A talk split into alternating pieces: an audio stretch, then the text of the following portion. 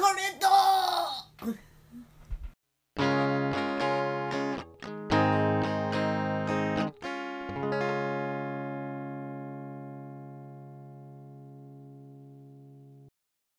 はい、始まりました。えー、はい2人の4回生と1人の1回生で、えー、始めていきます。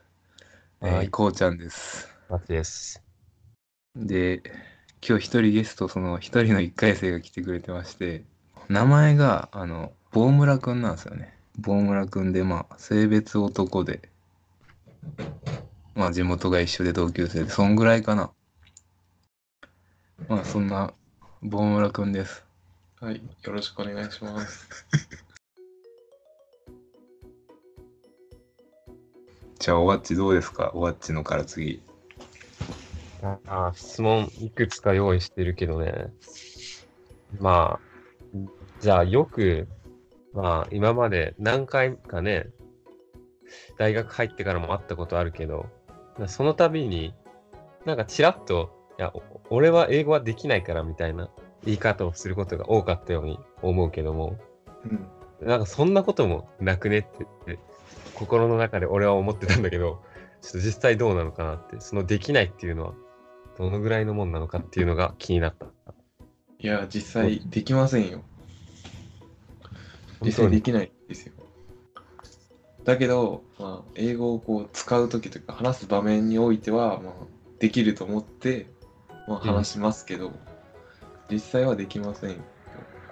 うん。うん、この前、ほんと1週間前ぐらいにこうドイツに1ヶ月間行ってたんですけど、うん。まあ、その時もすごいこう英語ができなくできないというかできない自分を痛感してすごくもどかしい思いをしたので、まあ、今後また勉強し直していきたいと思ってますね。うん。うん。うん結構ねドイツ行った時にこうドイツ語しかできないこうおじさんとかに声かけかけてきて「え全然ドイツ語わからない」って言ってるのにこう永遠には話し続けてこっちにこうわかんないのに全然 話し続けてくるドイドイツの方がいてう。うんん。まあだけどこうねそれを聞いてるとこう何言ってるか大体のこう感じというかつかめるだからそこになんかこうまあ言言語をこう理解できなくてもまあ会話してたら会話というか一方的にまあ 伝えたいことがこう相手にあってそれをこう言葉にして言葉を理解できなくてもなんか伝わってくるものがあって。おう。こうなんか言葉ができないとかわからないことに対してこう躊躇しなくていいんだなっていうのはこううん。結構感じてて。そのその時は終始本当に笑うしかなかったんだけど。もう本当にドイツ語って本当に響きとか全く英語と違うくて全然理解できなかったんだけどそううん。う。うんん。まあなんか相手がこう伝えたい、なんか、まあ結局こう Google 翻訳とかまあ使っ使ったんだけど、うん。そうです。言語に関してはそんなにこうできないことに負い目を感じる必要がないんだなっていうのを感じながらも、まあ、うんまあだけどこう自分が今度伝える場合はこうん。うもっとそうですね表現できる幅が広がるぐらいまではしっかり伝えたいことが伝えれる幅はちゃんとこう持っておくべきだなっていうのを思いましたね。おうおうはい。おきワッチは本当に英語できるからいいよね。いや、なんか、その、ボームラ君の基準は、なんかその自分なりの基準があると思うし、とりあえず、もう自分の場合は英語とかできますかって聞かれたら、一応外国語学部だからみたいな考えで、一応話せますよって答えちゃうけど、実際はね、そんなめっちゃ話せるわけではないからね。厳密に言ったら話せないって答えるべきなのかもしれない。いやー、絶対おばっちは話せますでいいと思うよ。あね本当こううん。まあまあ。おばっちこれで、個人的に聞き気になったんやけど、うん。なんでボームラ君に聞きたくなったん、あ、これ？うん、いや、いや、これきっかけがあって、それこはいそ3日前だっけ、えっ、と、会ってたんですけど、3人、僕たち。あその時に、あの、一緒にた、えっ、と、晩ご飯食べてる時に、あの、携帯の話になって一瞬だけ。あ。あで、えちょ画面見た時に、なんか、システム言語が英語になってることに気づいて。あ。なっとるな、ボームラ君の携帯は。で、あ、これなんでシステム言語を英語にしてるのって。まあ、その時に話題になって、ちょっと英語について。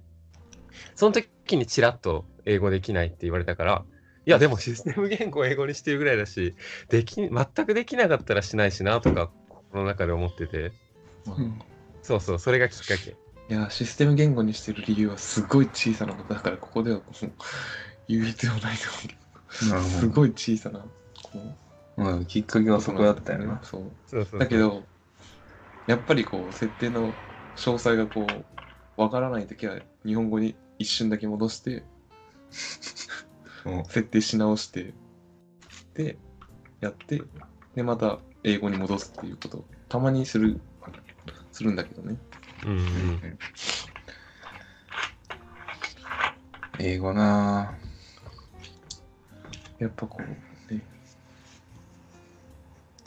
世界中の人とこう、共通言語を持つっていう意味でも、こう、英語はこう、まあ、話せるべきだなっていうところで、うん。うん話せるに越したことはなさそうだよね。うん。やな。はい。じゃありがとあ、はい。では、じゃあ僕から行かせてもらいますね。どうしような。えっと、僕らのラジオをじゃあ聞いてもらっとるんやけど、結構。うん結構ヘビーリスナーやと思うんやけど。そうだね。すごい毎回聞いてる。全部多分聞いてるね。でまあすごいあの嬉しいなって最近そういうの言ってくれて思っとってでなんか特に面白いって言ってくれるよねう。うわ、でそれは一番嬉しいね。そうそうそうでまあどこら辺がやっぱりいいんかなっていうまあ、聞きたいね。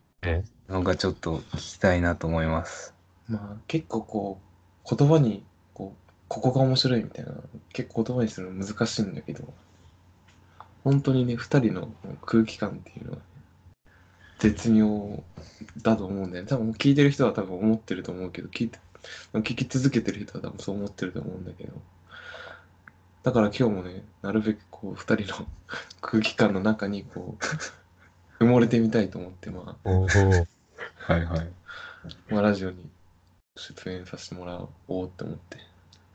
うん。まあ、本当に、なんだろうな。空気感ね。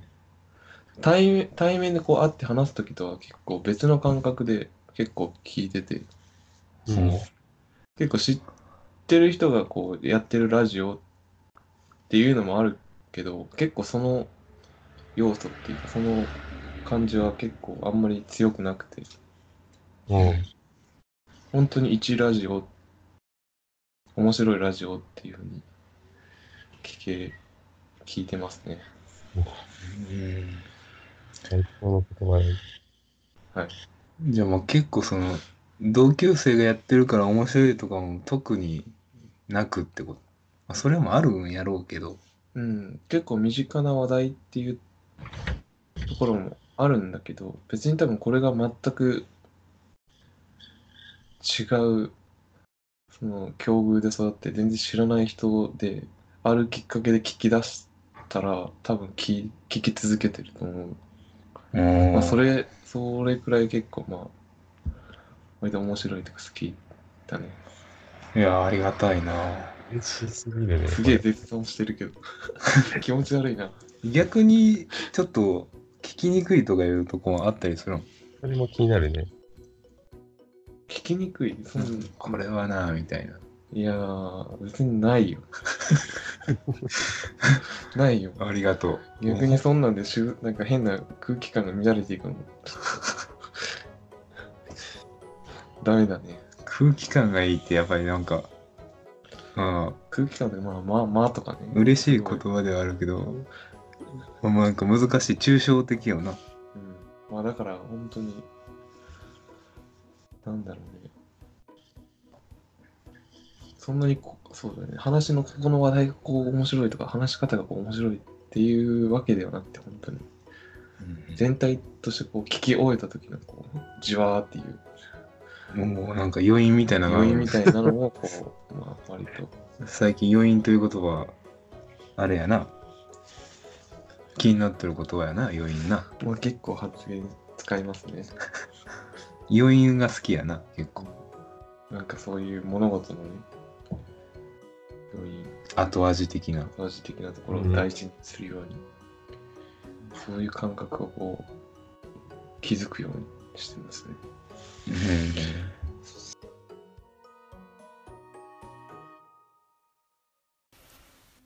規則正しい生活をして、えーどんな困難が来ても立ち向かえるように常に準備しておいてください。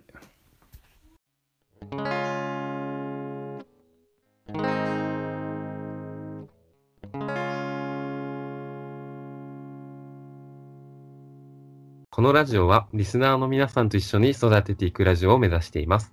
えそこで、2ラジオ、4ラジオ、アットマーク、gmail.com までお便りをお待ちしております。一人一人は神様にとって大切な大切な宝のような存在ですから互いに愛し合っていくことが一番人生で大切なことだと思います互いに愛し合っていってくださいこのラジオはリスナーの皆さんと一緒に育てていくラジオを目指しています。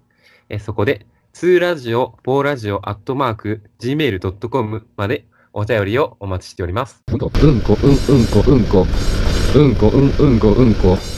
うんこ、うん、うんこ、うんこ、うんこ。うん、うん、うんこ、うん、うんこ。うんこ、うんこ、うんこ。